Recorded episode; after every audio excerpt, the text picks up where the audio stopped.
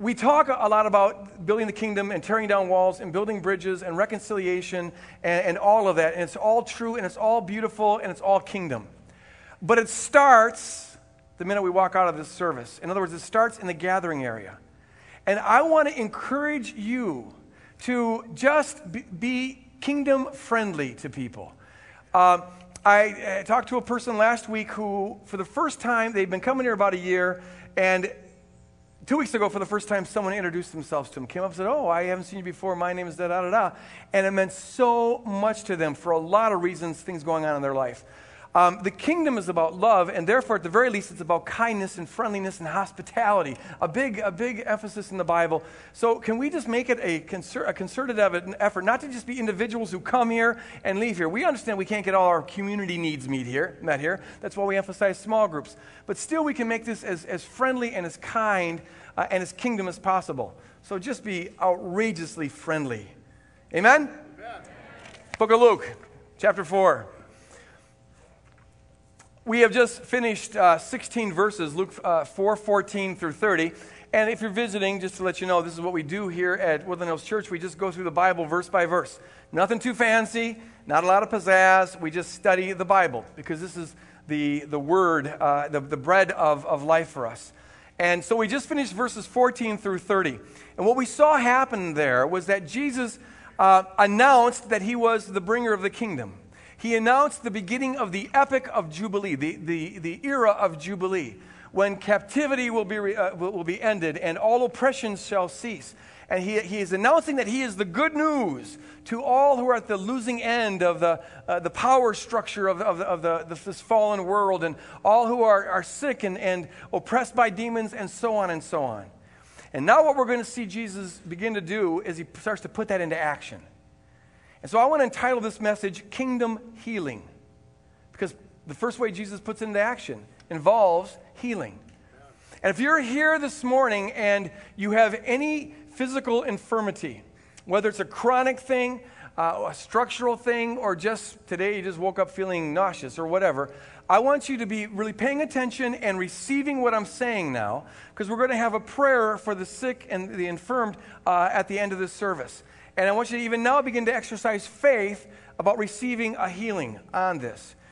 What we see Jesus always doing is he announces and then he does it. He puts it into action. He ne- you never just have words without demonstration in the Gospels. And so here he begins to demonstrate it, and we start with verse 31. And I'll make a couple little exegetical notes as we're going through this reading. We'll read 11 verses. Luke says, Then Jesus went down to Capernaum a town in Galilee, on the Sabbath, and he taught the people. When Luke says he went down, he means it quite literally because Nazareth, which is where he just was, is over 1,200 feet above sea level, whereas Capernaum is uh, over 600 feet below sea level. So Jesus really went down to Capernaum.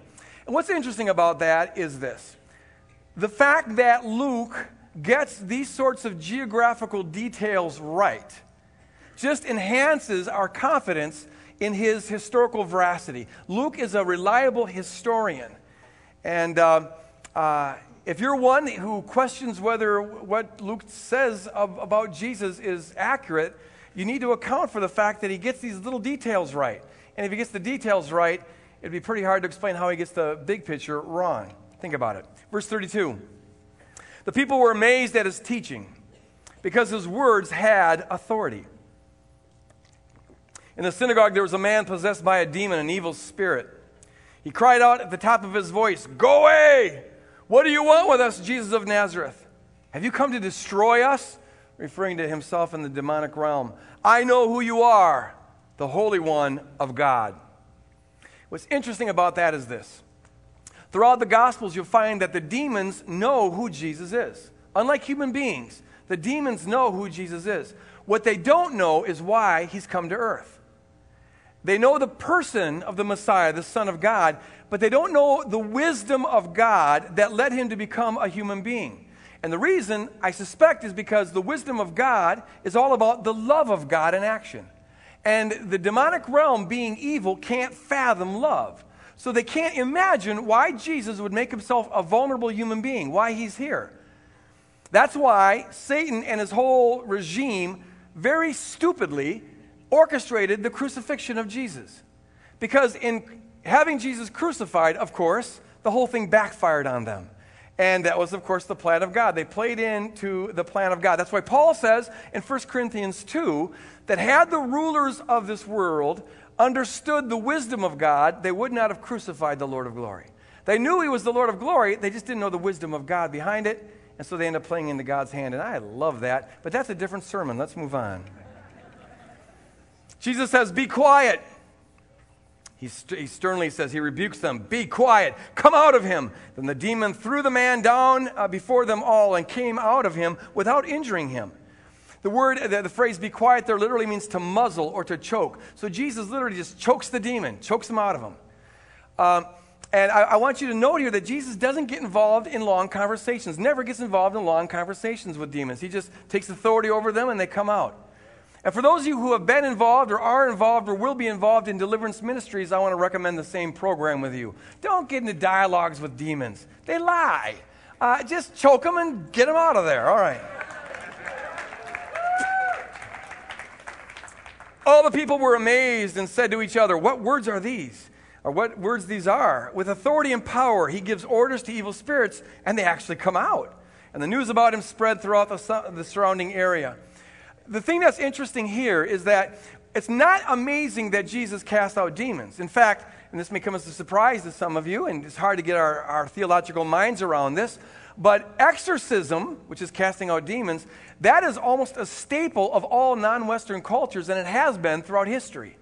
So the fact that someone does an exorcism, that's not that surprising. What's surprising is how Jesus does it. He just chokes it and, and commands it to leave, and it goes. In the first century, ancient uh, Jewish exorcists and pagan exorcists, and this is true in most cultures today, when they do exorcisms, they do, do a lot of magical incantations. They have a lot of formulas.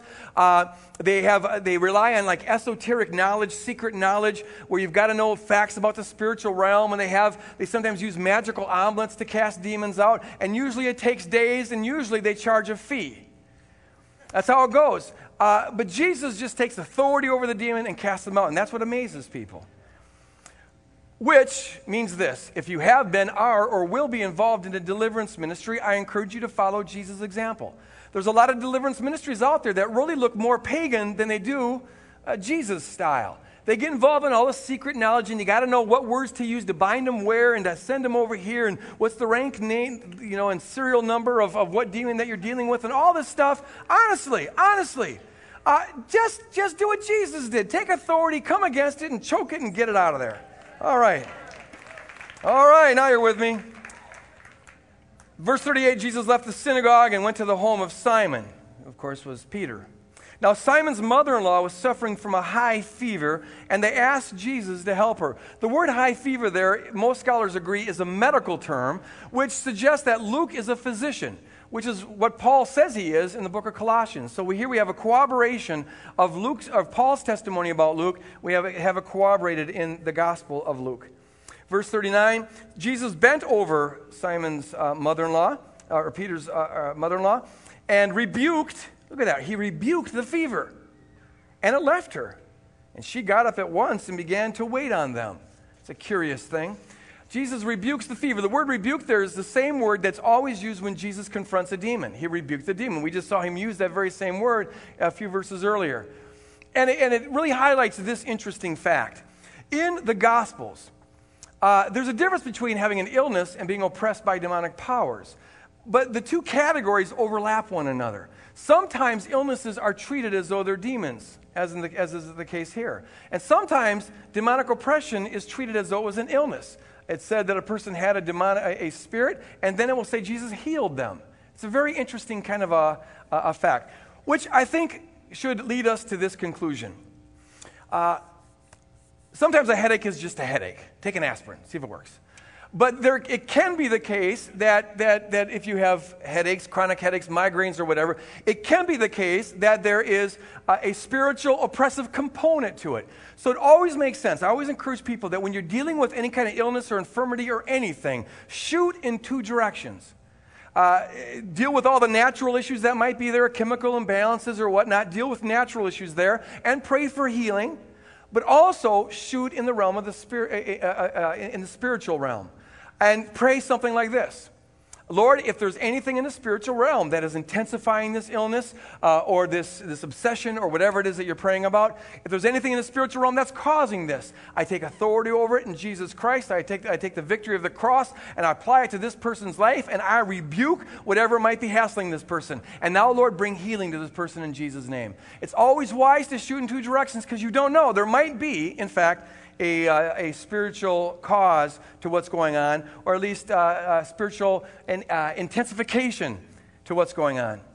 Verse 40 At sunset, the people brought to Jesus all who had various kinds of sicknesses, and laying his hands on each one, he healed them.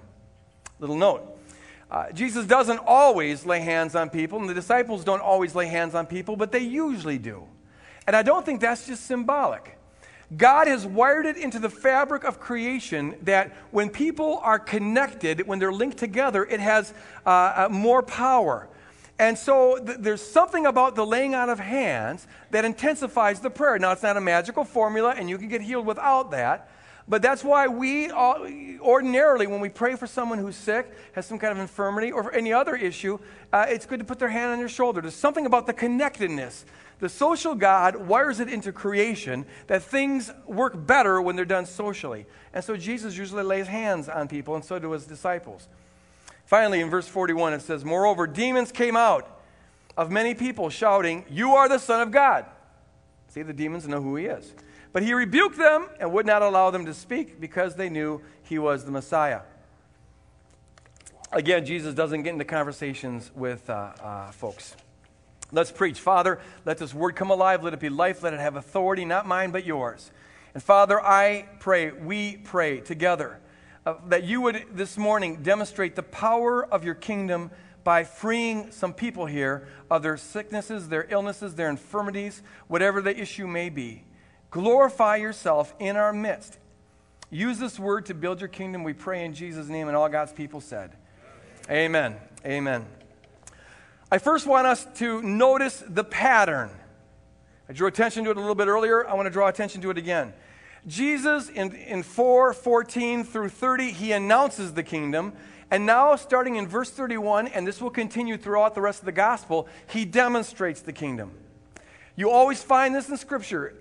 They announce the kingdom and they demonstrate it. Or even more frequently, they demonstrate the kingdom first and then they announce it. Both are ways of proclaiming the kingdom. You proclaim the kingdom with words, and then you proclaim the kingdom with action. Or first you proclaim it with action, and then you explain it with words. And actually, the second one is the more frequent, where you just heal or bring whatever kingdom power you have, demonstrate the kingdom, and then you announce it with action. This, folks, is evangelism. A lot of us get, if you've been raised in traditional churches, you get some real funky ideas about evangelism. Here's evangelism Jesus style. And I want this to be evangelism Woodland Hills style. Uh, there's a place where Jesus sends out 70 people, two by two, and he gives them their marching orders. There are marching orders as well. Uh, here's what it says it's from Luke chapter 10.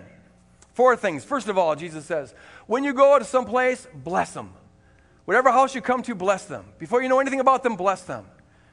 And this, folks, is our most fundamental kingdom responsibility. We're to be blessers.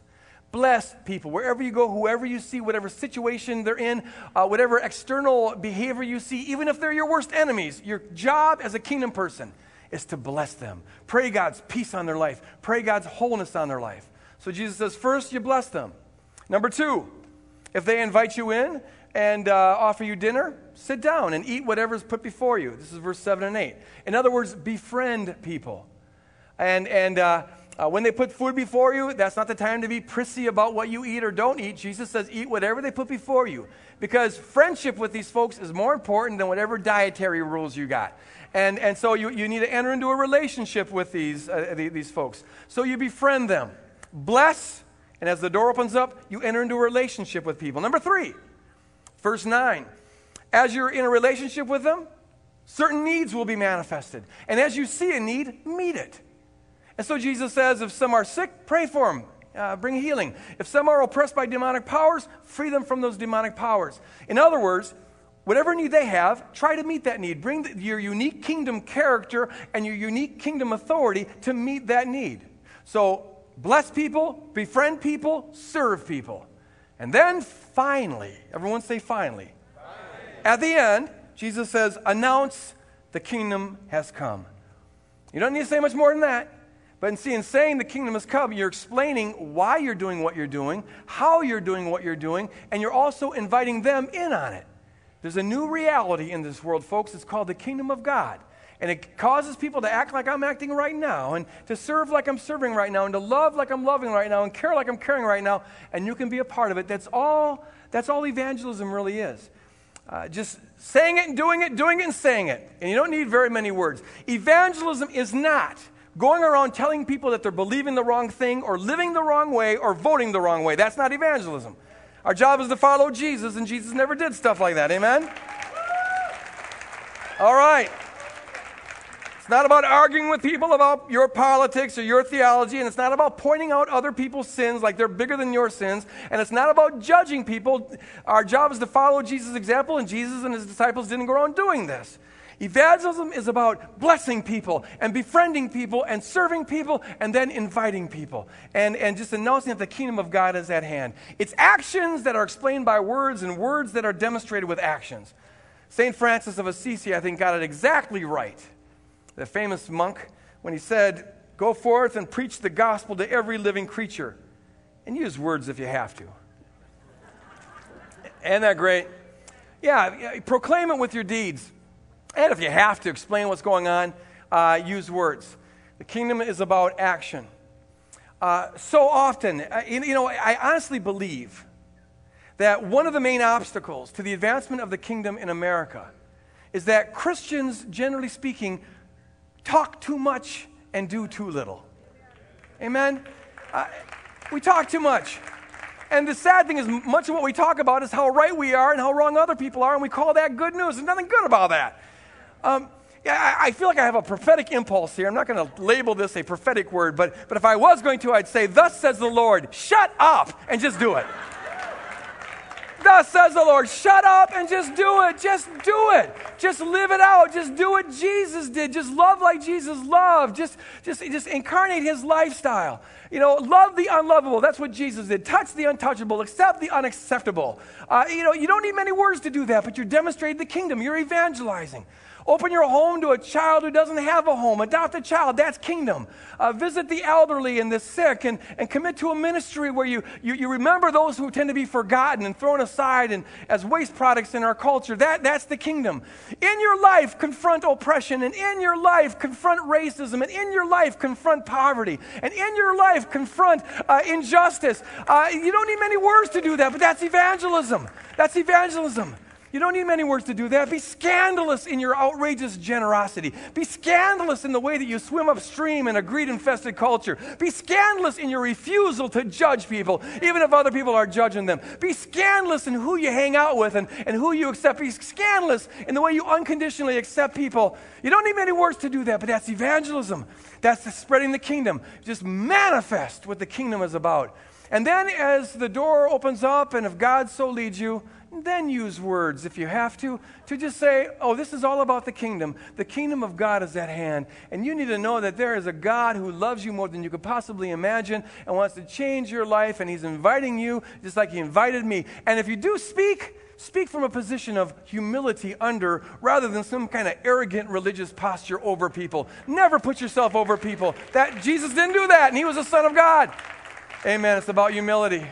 So we're to manifest the kingdom in every way, shape, and form. Now, what I want to say this morning is this part of manifesting the kingdom has to do with healing. It also has to do with helping people be freed from uh, spiritual oppression. Uh, I'll talk about that at a later date. I want to focus on healing here this morning. We said several weeks ago that the kingdom is a holistic kingdom. That is to say, it's a tapestry, it's a woven together thing. You can't dissect it as we're so inclined to do with our Western mindset. You can no more dissect the kingdom and divide it into parts than you can dissect a person and expect them to stay alive. You can't dismember a person and have them stay alive, so also you can't dismember the kingdom. Uh, so often today, people will just take out one part of the kingdom and, and make that the whole kingdom. as though you can abstract one part away from the other. So, what usually happens in Western culture is we take the part that says you need a personal relationship with Jesus Christ in order to be saved, which is true. And we take that out, and that's the whole gospel. But see, you can't even theoretically uh, abstract that part of the gospel, that part of the kingdom, apart from the, the, the gospel that says, God calls us to care about the poor, and God calls us to care about reconciliation, and God calls us to tear down walls, and God calls us to reach the lost, and God calls us to have a radical Christ like lifestyle. All of it is, is contained in the package of the kingdom. It's all part of one thing, one part leads to the other. And what we need to know this morning is that part of this package, part of what Jesus died for, was the healing of our bodies. The kingdom of God is wherever the reign of God is established. And wherever the reign of God is established, things begin to line up with God's will. And God's perfect will for creation is for us to have bodies that, w- that work the way bodies are supposed to work. Now, I want to immediately say this in this fallen world, God works within the givens of the situations that we're in. And in this fallen world, God can use anything and everything for His glory and for our benefit. And so God uses people in the midst of their infirmities and even blesses people in the midst of their infirmity and even blesses other people in the midst of their infirmity and blesses people through the infirmity. He'll use the infirmity itself as a blessing. So, a person who's got a chronic infirmity, whether it's a, a, a some kind of an illness or a deformity or whatever it is, it's not like you are a second class, second blessed kind of person. As you are right here and right now, God wants to use you and bless you tremendously. Amen. But that's about God's wisdom, how He can take everything and its material for the beautiful design that He creates with our life. But from the pattern of Jesus, and Jesus is always our example in this, we're to assume that unless God tells us otherwise, our marching orders are to come against sickness, diseases, and infirmities as things, as things that don't align perfectly with the will of God. And we manifest God's will by bringing healing to that situation. The kingdom of God is about, includes the healing of diseases and infirmities. Now, I have made a promise that I will keep with you, and that is that I never lie or pretend. I, I have a commitment to be honest. So, in all honesty, I'll tell you this. This one is for me the hardest one to believe. Um, and maybe it is for some of you. I have an easier time believing Jesus died for our, the forgiveness of our sins and Jesus died to reconcile the people groups together. Uh, I have an easier time with those than I have believing that Jesus died to heal us, and that's still true for us today. I have been deeply discouraged sometimes praying my heart out for people and, and, and they don't get healed. That's just an honest thing. And there's some religious environments where you're not supposed to say that, but we, we like to trade in the, the currency of reality. And some of you are in the same spot. Now, here's the thing I have a choice to make. And I have to, a choice to make every time I pray with somebody. I can choose to let my experience be the authority in my life, in which case I'm not going to, with any kind of passion, pray for the sick. I can choose to make experience the authority of my life, or I can choose to make the Word of God the authority of my life. And as a kingdom of God disciple, my, the call is to make the Word of God the authority of my life, not my experience. And in fact, my experience will never line up with the authority of the Word of God unless I make that decision.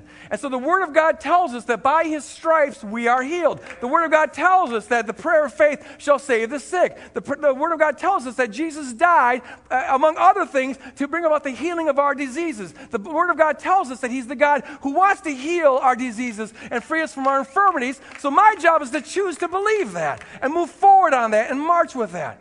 And so, in this area more than any other area, I pray the prayer of the Father in Mark chapter 9 when he says, Lord, I believe, but will you help my unbelief? Lord, I believe, but, but help my unbelief. I have, and you have, and we together have a decision. Will we choose to believe that God wants to manifest His healing power in our life and in the life of our sisters and brothers in this place? And I don't know what it is that's kept this from happening more frequently. There's some kind of a stronghold, it seems, that's over America and, and, and over the Twin Cities. Um, uh, but it's our job to be pressing against that and to be moving forward in faith and to believe that what God says is true and not give up because our experience thus far hasn't been stellar. Now, what is it to believe that God is a God who wants to heal our diseases? What is it to have faith that God wants to heal the sick? It's a very important question because there's a lot of confusion about this. Um, I'll say what it's not, and then I'll say what it is. Here's what it's not. One of the things that it's not. It's not about confessing something to be true that's not true. You follow me on this? I want to say right at the start I passionately, fervently, uh, completely believe in the importance of confession and the importance of what you do with your tongue. James says that the tongue is the rudder of a ship. And, uh, and that means it steers the whole ship. What you do with your tongue sets the course of your life. Uh, it's the main variable that decides the quality of your life. What you say to yourself between your ears when you think, and what you say out loud, whether someone's in, in, the hearing distance or not, that tongue sets the course of your life. If you're thinking trash and talking trash, your life, I guarantee you, is going to be trash. It, it, can't be, you may have a lot of other nice things going on, but you're, gonna, you're heading in a trash direction because the tongue is the rudder of that ship. Um, and, and, on the other hand, if you're thinking and talking beauty and truth, you're going to be heading in the direction of beauty and truth. I guarantee you it can't be under the way. It's on the authority of the word that uh, the tongue sets the course. So I believe firmly and passionately in, in, in being careful about what you say and disciplined with the tongue. But having said that, we need to be balanced in all things. And we, we, shouldn't, we can't apply this principle in ways that the Bible itself doesn't apply it. And the Bible never calls on us to confess something as being true that's not true. There's a school of thought out there that I know some of you have, have been influenced by and, by, and probably a number of you have been wounded by. And the school of thought says this To believe in healing means that when you pray for healing, you now confess that you receive the healing, regardless of what's going on in your life. And even if you've still got cancer, you just confess that you don't have cancer. And, and even if you still got the pain, you confess that you don't have the pain and things of that sort. And they mean well, but I, and, and they're hitting on a true biblical principle, but they're applying it in a way that goes outside the parameter of the Word of God. Look at this passage from, from Jesus uh, in the book of Mark. Jesus prays for this man who couldn't see, he was blind. And then Jesus asked him, Do you see anything? Now that's interesting. He, didn't say, now confess that you can see things. He said, can you see? See, Jesus is always about reality. What's real? What's real? And the guy looked up and he says, Well, I see people, but they look like trees walking around, uh, which is bizarre. Uh, but what it tells us, this guy obviously wasn't born blind. At some point, he got blind because he knew what trees looked like. So he, he had a partial healing. It's so encouraging to me that Jesus, the omnipotent Son of God, had to pray twice for this healing to happen. You know, uh, okay, that encourages me. You know, it's, it's, it's all right. Uh, prayer, prayer, healing was warfare even for Jesus. Now, Jesus doesn't say, no, you got to claim it, you got to confess it, you got to walk in this. You just say that you can heal. I had a friend one time who was prayed for uh, uh, with his eyes. He had real bad eyes, had thick glasses, and they said, now that you're, now that you, uh, uh, if you have faith, you'll throw away those glasses. And he did that.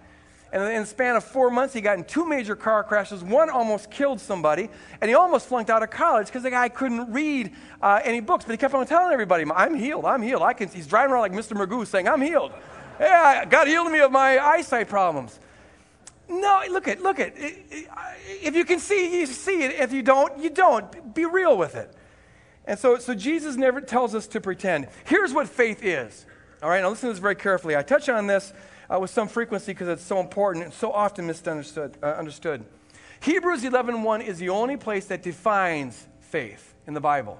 And it defines it as this. Faith is the substance of things hoped for, the conviction of things not seen. It's the substance, hypostasis, means substantial reality, of things hoped for or anticipated, and it's the conviction, elegos, of things unseen. The way you, to apply that to our own lives with regard to this issue is this when you're, uh, the prayer of faith, it's not psychological certainty that you have received something or even the psychological certainty that you're going to receive it right here and right now. You can be certain that you'll ultimately be healed uh, when the kingdom comes, but you can't know, unless God gives you a word of knowledge, that this prayer time you're going to be healed. But that's not faith, anyways. Faith is holding as a substantial reality in your mind something that you anticipate. And it's developing the conviction that it will be so that motivates you to press towards it. Faith is an action, it's a verb, and it's a move towards action. There's a reality that you believe is the will of God, and so you're praying towards it, you're moving towards it. That's what faith is. And so when we're praying for the sick, We don't need to be confessing things that aren't so or anything of this sort. When we're praying for the sick, to have faith is to see them, envision them uh, being healed, being freed from the cancer or, or the headaches or whatever it is, to envision the kingdom coming in their body. And now you're pressing for it and you're saying yes to it. And every prayer you pray, you're, you're, you're pressing towards that. You're saying, Lord, let your will be done on earth as it is in heaven. Lord, let your will be done in this body as it is in heaven. Bring your healing power right here and right now in Jesus' name. That's what faith is all about. It doesn't involve a lot of pizzazz or hocus pocus or anything of the sort. It's just moving towards what you, you, you uh, have on the authority of, of the Word of God. Uh, reason to believe is the will of God. Now let's continue to be real and ask this question Why, sometimes, in fact, so far, frequently, when you pray for someone to be healed, why aren't they healed? Or why is one person spectacularly healed and not another person? And here, is where very frequently people bring up their formulaic Christianity, the Christianity of formulas. And the formula that's operative today basically says this well, if you're not healed, it can only be one of two reasons. Either it wasn't the will of God, or it was the will of God, but you just didn't have faith to receive it. So people either end up blaming God or blaming themselves because they weren't healed. And I could tell you horror stories of people uh, who have been slimed with that kind of mindset. Those who say it's not the will of God, sometimes that, that's the case. Sometimes it's not God's will to heal you. Sometimes. That was the case in Paul, with Paul in 2 Corinthians chapter 8, where the Lord says, You know what, Paul? I can use you more in your weakened state than I could when I was strong. So sometimes it's the will of God that you don't be healed, but that shouldn't be our default setting because Jesus operates on the assumption that the will of God is in the healing, not in the sickness. Okay? So sometimes God will say, No, I, I, I want to leave you like that. But that's not the only reason uh, that people may not be healed. Now, there's others who will say, well, it's always God's will to heal you, and therefore, if you're not healed, well, it's because you lack faith. Or sometimes they'll get, you know, into the magical knowledge and they'll, they'll tell you that's because of some sin in your life or something of the sort. And it is true that sometimes faith can be a variable that determines whether or not you get healed. It was that way in the scriptures sometimes, and Jesus said, according to your faith, be done to you. It's very important to have faith. Faith as we just defined it, to have this passionate move towards action for the healing.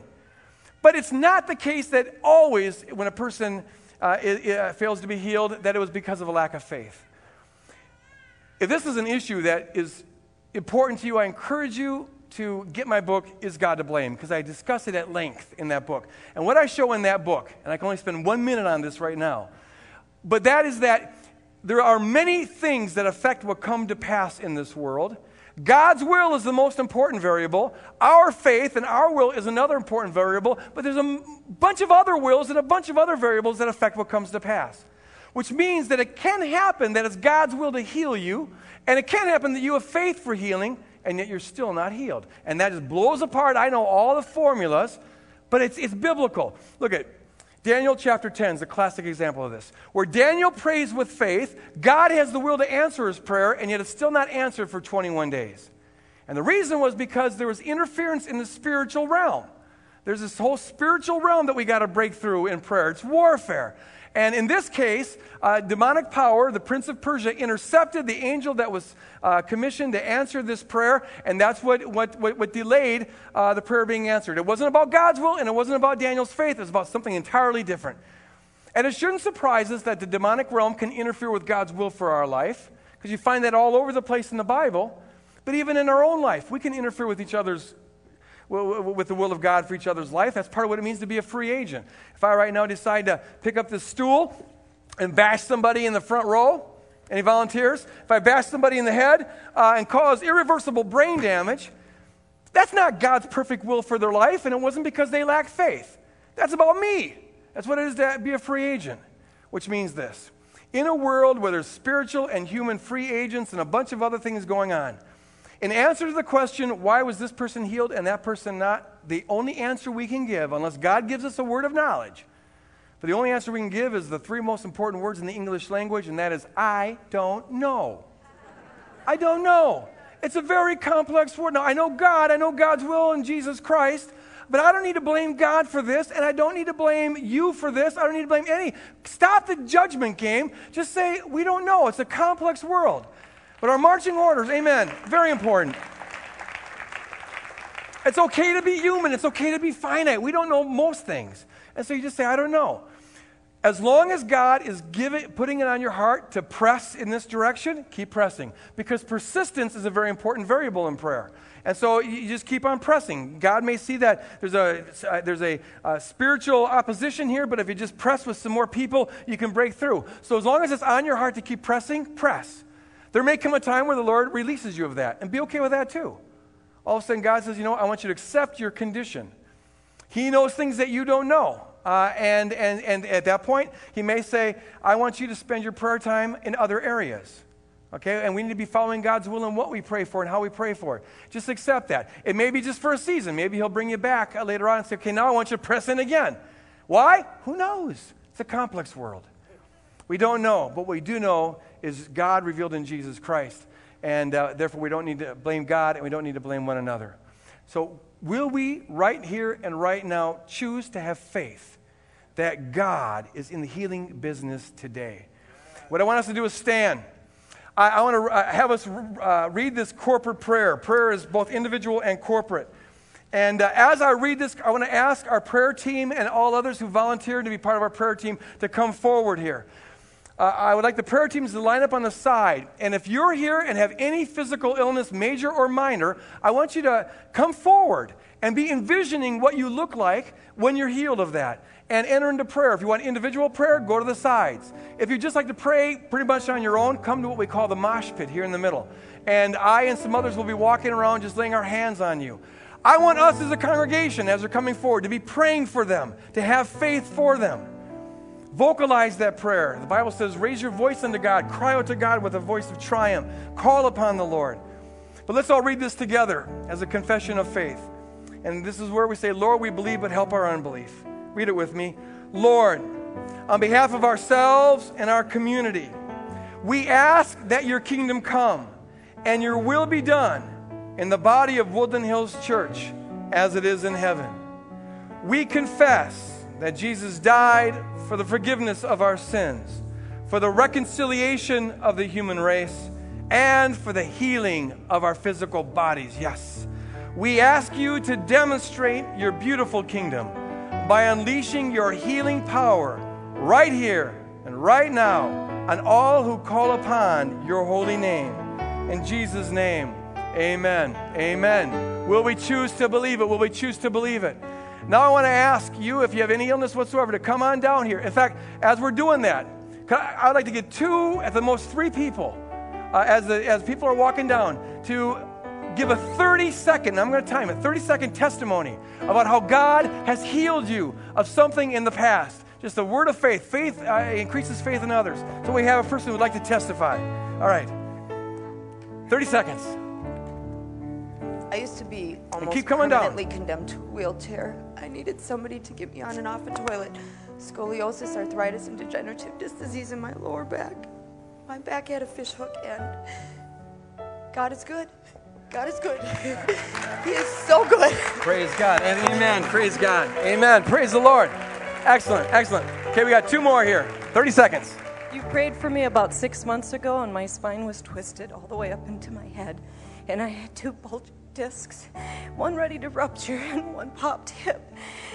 I went home, and about two or three weeks later, God supernaturally healed me. Praise God. Thank you, Amen. Jesus. Praise the Lord. Amen. Praise God. Yes. I was uh, chemically addicted to crack cocaine. I smoked crack for 16 years and could not quit for the life of me. I tried time and time again to quit on my own strength and willpower, could not do it came to the Lord, came to know the Lord, and He has healed me. I have, I have, been clean for Amen. two two years, Amen. clean from crack cocaine. Amen. With the grace of God, only by the grace. of Praise God. God. Amen. Amen. Yes. Praise God. All right. So what I want us to do here is be having faith for these folks here. And uh, you can extend your hand. There's something about just that connectedness. Extend your hand in this direction, and we're going to pray for them. I'd ask the prayer teams that, that, are free to come and just lay hands on the people that are, are, are up here and just be praying for them. And let's just go before the Lord and uh, ask God to manifest His glory. Those of you who are being prayed for, you got to know this that when God does something in your life, you need to brag on Him about it and tell someone about it. And so I'd like you to stop at the information table when you're done. If God touches you and, and, and uh, tell the person there about what God's done in your life, just join with me in praying here. Father, th- we thank you, God, that you are a God who uh, heals our soul, heals our mind, and yes, heals our body. And God, whatever our experience has been, we, Lord, profess the truth that Part of what you died for was the healing of our infirmities and diseases. We profess the truth that by your wounds we are healed. We profess the truth that the prayer of faith can save the sick, Lord God. And so, right now, Lord God, on your authority, not our own, we don't stand on our own authority, but on your authority, Lord, we, we, we come and intercede on behalf of our sisters and brothers. And we pray, Lord, that right now you manifest the beauty of your kingdom in their midst, Lord God. Pour out your healing spirit on them right now in Jesus' name. Show Show yourself to be the Lord who heals our diseases, Lord God. Show yourself to be the Lord who's our friend and our brother, Lord God. Put your arms around these people and, and touch them in Jesus' name. Lord, you are the creator of the body and you're the healer of the body. And so, Lord, we ask that you right now manifest your healing power on behalf of our sisters and brothers in Jesus' name. Lord, if there's anything in the spiritual realm that is afflicting them, that is intensifying this sickness or causing this sickness or whatever it is, we take authority over it in Jesus' name. We bind it in Jesus' name. We apply the victory of the cross to these people, Lord God. We, we, we, we proclaim that they are people who are bought and paid for with a price, and therefore they belong to Jesus Christ. And therefore, anything in the spiritual realm that's not consistent with Jesus Christ must leave right here and right now in Jesus' name. And we speak, following Jesus' example, we speak against the sickness, we speak against the disease, we speak against the migraines, we speak against the ulcers, we speak against the cancer, we speak against the spinal cord issue. We speak against the blood disorder. We speak against the leg issue, the bone issue, the Parkinson's, the deafness. We speak against it as you did, Jesus. And we command it to leave in Jesus' name. Have your way, Lord God. Have your way, Lord God. Manifest yourself. In Jesus' name, we stand under the authority of the cross. Let your healing power flow here, Lord. Let your healing power flow. In Jesus' name, by your stripes, we are healed. Manifest your kingdom. Manifest your kingdom. Father, we have a vision of these people being healed. We press towards it through the power of prayer. We break through strongholds. We break through captivity to see the healing manifested here. Lord, glorify yourself. Glorify yourself by touching these people in Jesus' name. In Jesus' name. In Jesus' name. Let it be done, Lord. Let it be done, Lord. Let it be done, Lord. Let it be done, Lord. Let it be done, Lord. Amen. Keep praying for these folks. Uh, prayer team, keep praying. Jill, will you just lead us in uh, one song here? And you can sing along with it as you're singing because worship calls down the presence of God. Worship the Lord and, and, and be praying for these folks. Go ahead, Jill. Sing, I will praise you, Lord. And I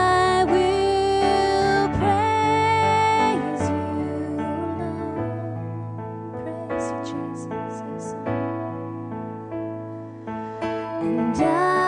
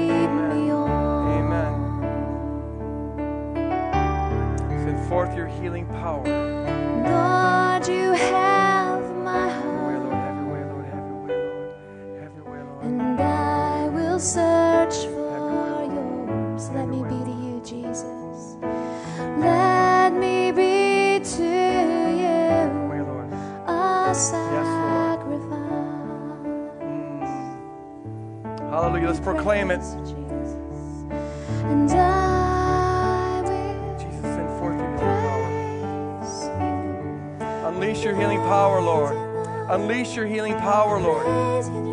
Set the captives free. Give sight to the blind. Bring relief to the pain. Creator and healer. Hallelujah. Hallelujah. Have your way, Lord. Flow over this place, Lord God. Manifest yourself. Do it, Lord. Do it, Lord. Do it, Lord. Do it, Lord. Do it, Lord. Do it, Lord. Do it, Lord. Have your way, Lord. Let your power come down, Lord. Send your power, Lord. Send your power, Lord.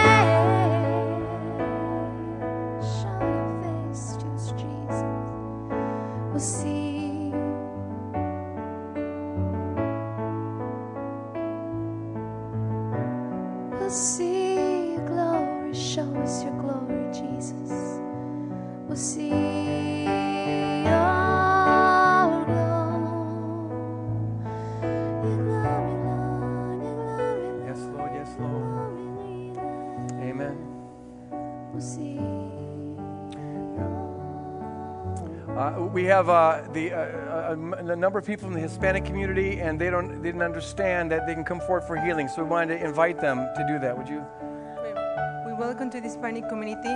Hermanos en crisis, por favor, preséntense aquí al frente. Estamos orando por ustedes, corazón. Y somos este, personas que sentimos el dolor y estamos gozosos de que ustedes hayan venido a esta iglesia, a nuestra comunidad. Somos intérprete, yo soy intérprete y los puedo ayudar.